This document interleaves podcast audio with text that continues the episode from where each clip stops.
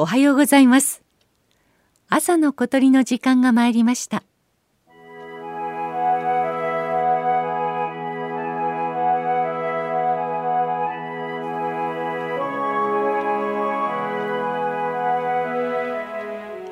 茨城県で最も高い山は福島県との県境にある標高1022メートルの闇溝山。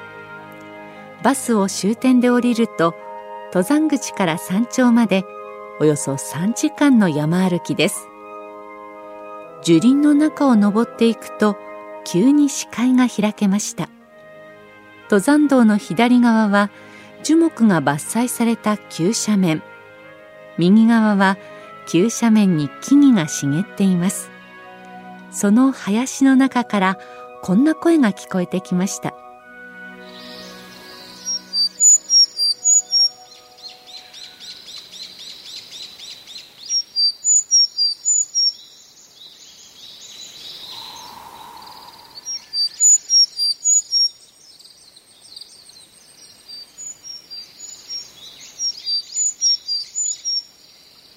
ひつきひつきという甲高い声。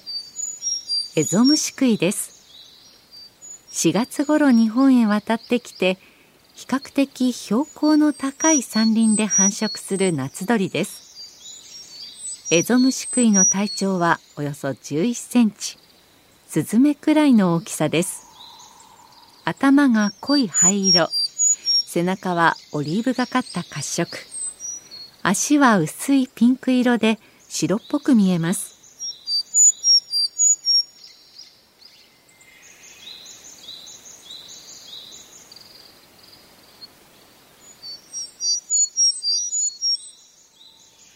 先ほどから泣いては枝移りしてまた泣いてとせわしないエゾムシクイですが動きが速くてほとんど姿が見えません。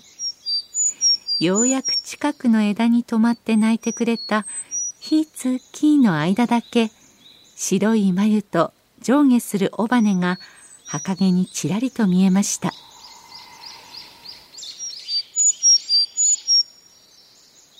虫食いの仲間はどれも姿がそっくりな上にウグイスにも似ています。特にオスより一回り小さいメスのウグイスは虫食い類とほぼ同じ大きさに見えるのです。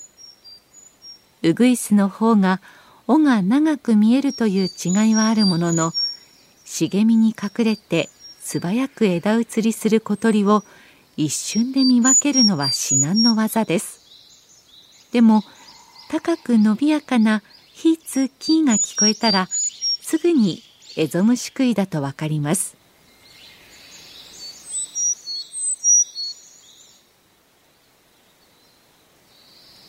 闇溝山は古くから湧き水の清らかさで知られています。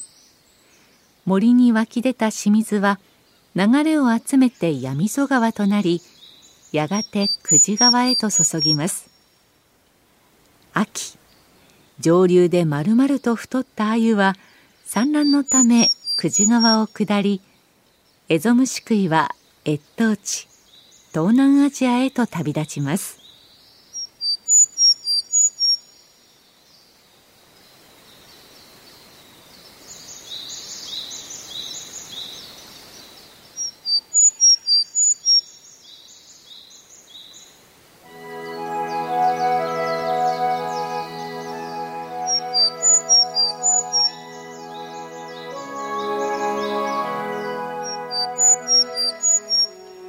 朝の小鳥。